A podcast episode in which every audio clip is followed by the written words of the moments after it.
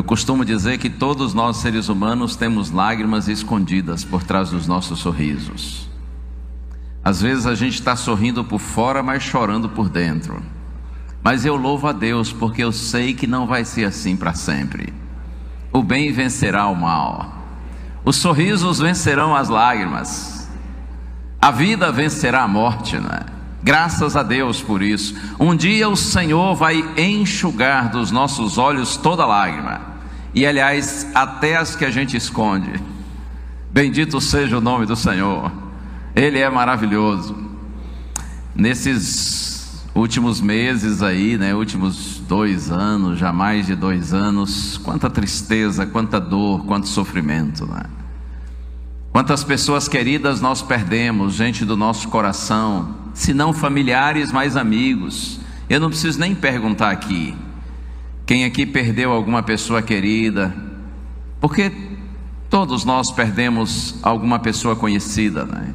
que de alguma maneira nós apreciávamos e até amávamos. Um vírus se espalhou pelo mundo, provocou uma pandemia que, por sinal, ainda não acabou, mas tomara que acabe logo, né? tomara que esse vírus vá logo para o inferno completamente. Né? Mas esse vírus gerou uma pandemia, uma doença, Covid-19.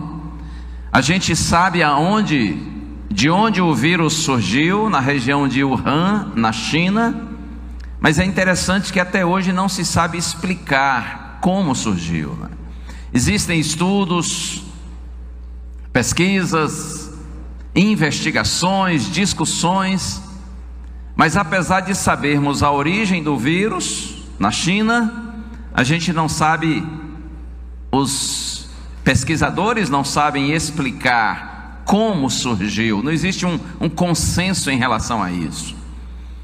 E de repente você está pensando assim, lá vem o pastor falar de coronavírus, a gente já está cheio desse assunto. Não, é só introdução, porque na verdade eu estou pensando no outro vírus, no outro vírus que por sinal é muito mais perigoso do que o coronavírus, é muito mais letal do que o novo coronavírus.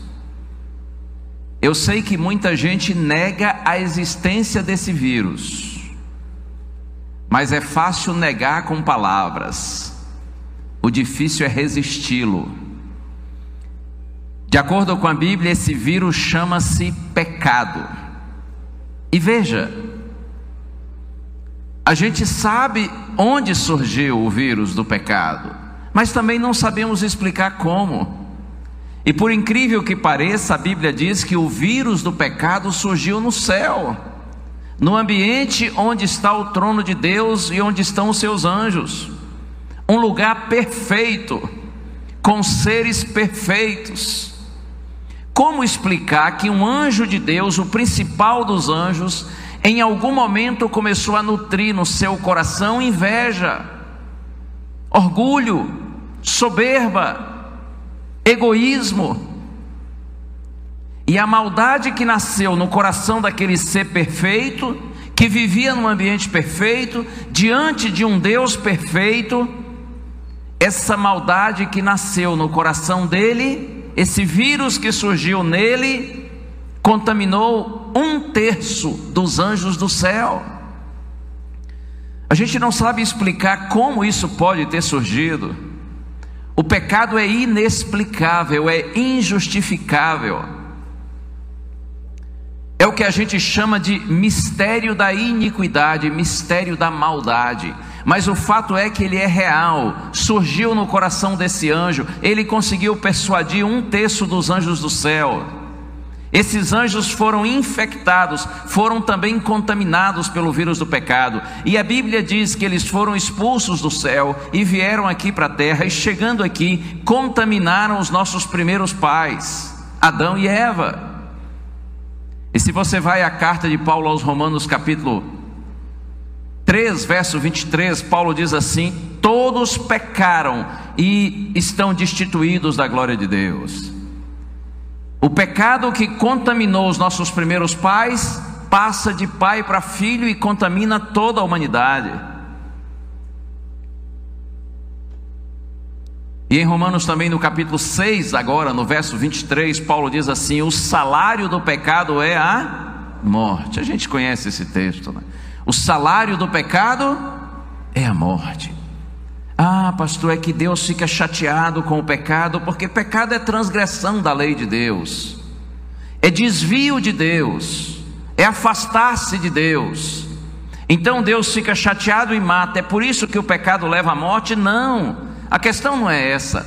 A questão é que o pecado nos separa de Deus, nosso Criador. Nós não fomos criados para a morte, segundo a Bíblia. E uma evidência disso é que a gente não, aceita a morte, a gente não se acostuma com a morte, apesar de saber que ela é certa para todos que vivem. A questão é essa: o pecado separa de Deus, o Criador, a fonte da vida. Nós não fomos criados para a morte, nós fomos criados para a eternidade, para a imortalidade. Salomão diz, Eclesiastes capítulo 3, verso 11, que Deus pôs a eternidade no coração do homem. Mas separados de Deus por causa do pecado, todos nos tornamos condenados à morte e morte eterna. O pecado faz separação entre nós e a fonte da vida. Não adianta pensar que é imortal se está desconectado daquele que é eterno. Deus nos criou para a imortalidade, sim, porém, uma imortalidade condicionada à nossa ligação, à nossa conexão com Ele. O pecado mata porque separa de Deus. E todos pecaram, estão destituídos da glória de Deus. E o salário, a recompensa, o resultado final pelo pecado, diz Paulo, é a morte. Mas olha aqui uma coisa. Estamos aqui para pensar em boas coisas. Estamos aqui, estou aqui para lhes dar uma boa notícia. Notícia que vocês já conhecem muito bem e que já compartilharam e compartilham com muita gente por aí. E é bom a gente pensar em boas coisas. Qual é a boa notícia? A boa notícia é que quando nós estávamos condenados à morte por causa dos nossos pecados, contaminados pelo vírus do pecado, surgiu uma vacina, e o lugar onde a vacina surgiu foi o mesmo onde surgiu o pecado. A vacina surgiu no céu. João capítulo 3, verso 16. Vocês sabem de qual? Muitos aqui sabem. Vamos vamos mencionar juntos? Porque Deus amou o mundo de tal maneira que deu seu filho unigênito para que todo aquele que nele crê não pereça, mas tenha a vida eterna. Deus nos amou tanto, a tal ponto, que Ele nos ofereceu o Seu Filho unigênito único, para que todo aquele que nele crê não pereça, mas tenha vida eterna. Uma vacina foi providenciada por Deus para nos livrar do vírus mortal do pecado. E essa vacina tem nome, chama-se Jesus Cristo. Deus enviou seu Filho Jesus Cristo para que todo que nele crê, todo que a ele se conectar, todo que receber essa vacina do céu, não pereça, não morra, mas tenha a vida eterna.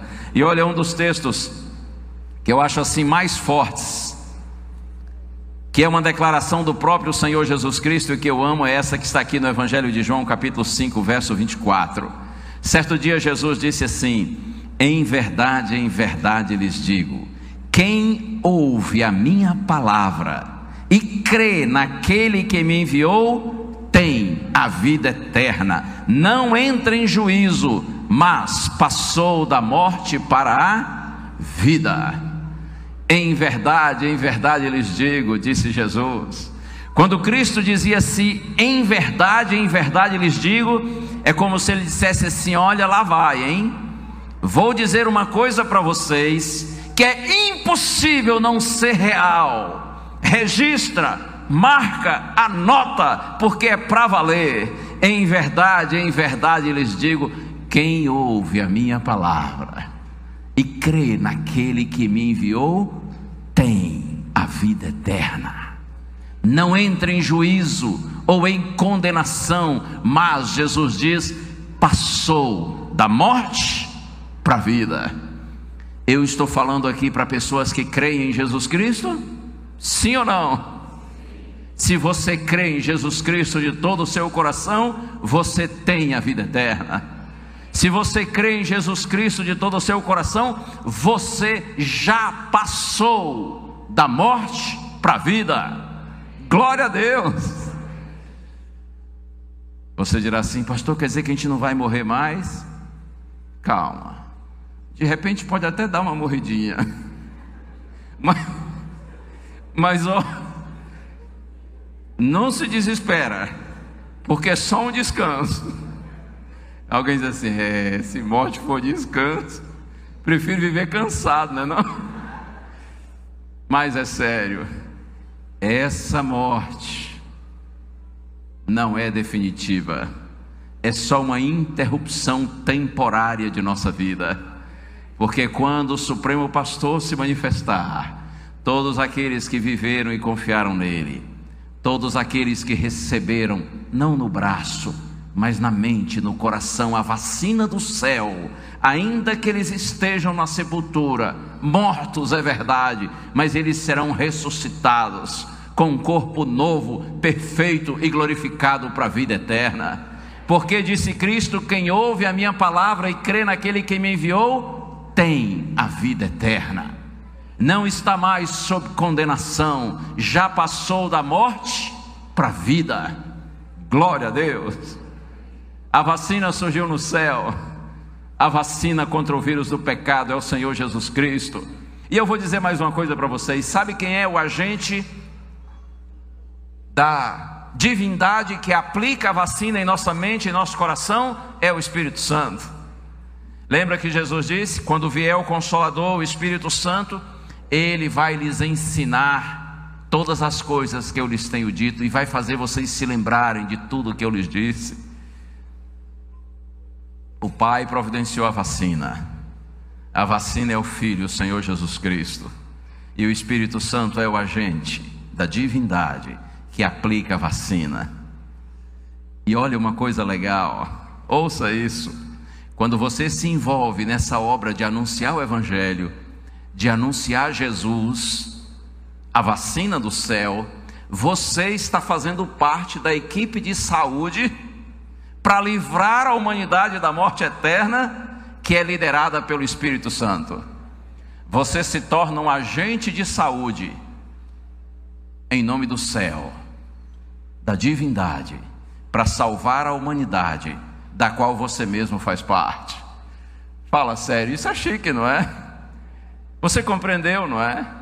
Quando você compartilha o Evangelho com alguém, você está se unindo à divindade, para que o Espírito Santo possa aplicar a vacina do céu na mente e no coração das pessoas que estão ao seu redor.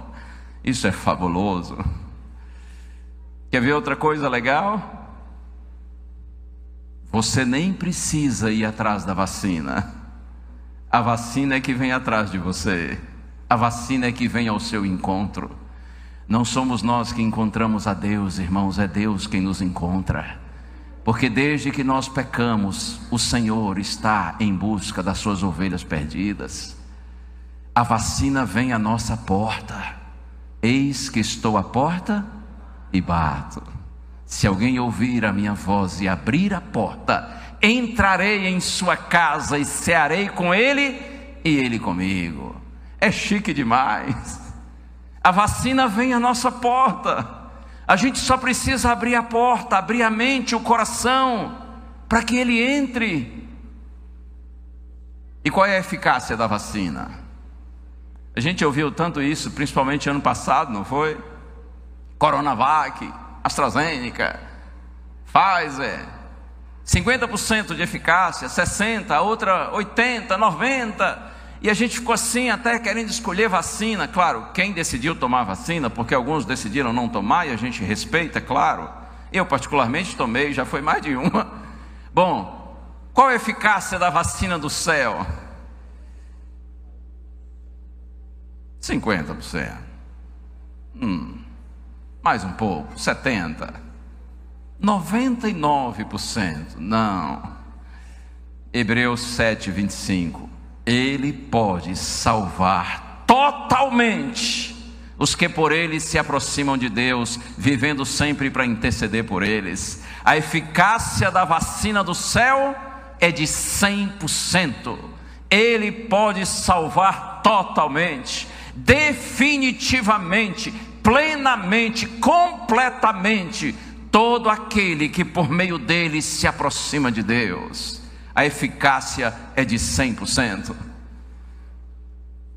Tá bom? Posso dizer mais. Irmãos, eu estava muito ansioso para ser vacinado. Aí, quando chegou o meu dia de tomar a vacina, ano passado, né? Foi, ano passado. Lá fui eu com a minha esposa. Chegamos lá, a fila estava dobrando o quarteirão. A minha esposa me olhou e disse: Já sei, você não vai ficar, não é? Eu disse: O quê? Não vou ficar, porque ela sabe que eu detesto fila e protesto sempre que eu vejo uma fila muito grande. É uma coisa que me irrita. Aí ela disse assim: Já sei, você vai querer voltar, não é? Eu disse: Hum, de jeito nenhum. Não, vamos ficar aqui. E deu, era, isso era 10 da manhã, deu 11, deu meio-dia, meio-dia e 30, bateu a fome. E ela me olhava e dizia: Vai resistir? Eu disse: Só sai daqui morto mas eu queria sair vivo, por isso que eu estava lá. Duas horas da tarde, chegou a hora da vacina, e o moço me olhou e disse assim: O senhor prefere no braço direito ou esquerdo? Eu disse: Uma em cada. e tem outra coisa: eu morro de medo de agulha. Aliás, como a maioria dos homens. Mas eu fui lá, machão, recebi a vacina, e eu saí quase que flutuando de felicidade. Porque eu realmente estava afim, porque eu estava com medo de morrer. Eu não, eu não curto muito esse lance de morte. Meu negócio é viver. Aí chegou a segunda dose, fila, mas lá o Gilson perseverando até a hora da vacina. Sabe, a minha reflexão é assim: como será que Deus olha para a gente, fazendo de tudo para não morrer? Né? correndo atrás de uma vacina, de um remédio. Irmãos, eu penso que Deus olha para a gente e sente dó. Porque provavelmente ele pense assim: tadinhos, eles podem até se livrar do coronavírus, mas depois vem outro vírus, vem uma bactéria, vem outra doença. E se eles conseguirem superar todas as doenças, estão sujeitos à violência, acidentes. Quantos já morreram assim, não é? Sem doença, mas por fatalidades. E se superar doença, acidentes, violência, dizem que o tempo é o melhor professor, mas ele mata todos os seus alunos. Quem vive envelhece, quem envelhece enfraquece, e os fracos morrem. Se superar a doença, a violência, o acidente, vai morrer de velhice. Deus olha e sente dó, mas ouça isso: a tristeza de Deus não é porque vê pessoas morrendo. Eu não tenho dúvida de que a tristeza de Deus é ver todos os dias milhares de pessoas morrendo perdidas, sem nenhuma esperança de vida eterna, porque elas desprezaram a única opção que lhes foi concedida de superarem a morte, elas rejeitaram a vacina do céu. Eu me lembro quando eu era menino, a minha avó dizia assim, minha avózinha materna, uma mulher muito simples, já falecida, ela dizia assim: quando eu morrer, eu espero ter uma boa morte. E um dia eu perguntei para minha avózinha, o que, que é boa morte? E ela disse assim: filho, boa morte é quando a pessoa morre sem sentir dor, morre de repente. Pensei assim, nem a boa eu quero, não é? Mas ó, o tempo passou. E com todo respeito à memória da minha vozinha, que era uma sábia mulher, mas eu penso que se existe boa morte, não é morrer sem sentir dor. Se existe boa morte, é morrer salvo em Jesus Cristo. É morrer com a certeza de que nem a morte pode nos separar do amor de Deus que está em Cristo Jesus, nosso Senhor. Se existe boa morte, é morrer sabendo que você recebeu a vacina do céu e permaneceu unido a Deus pela fé. E você sabe que um dia, pelo poder desse Deus extraordinário, insofismável, inexplicável, um dia, pelo poder desse Deus grandioso, você será tirado da sepultura para a vida eterna. Oh, irmãos, que Deus nos abençoe. Que todos que estamos aqui, absolutamente todos, tenhamos a sabedoria, a sensibilidade, a humildade de aceitarmos a vacina providenciada por Deus para nossa salvação eterna. E Deus abençoe toda a igreja aqui reunida. Vamos orar ao Senhor? Posso pedir vocês para se levantarem? Vamos orar. Pai querido, tu sondas os corações e sabes todas as coisas. Nessa hora, Senhor, te agradeço de todo o meu coração pelo privilégio de compartilhar tua palavra de ver, Senhor, a tua igreja recebendo tua palavra com alegria no coração.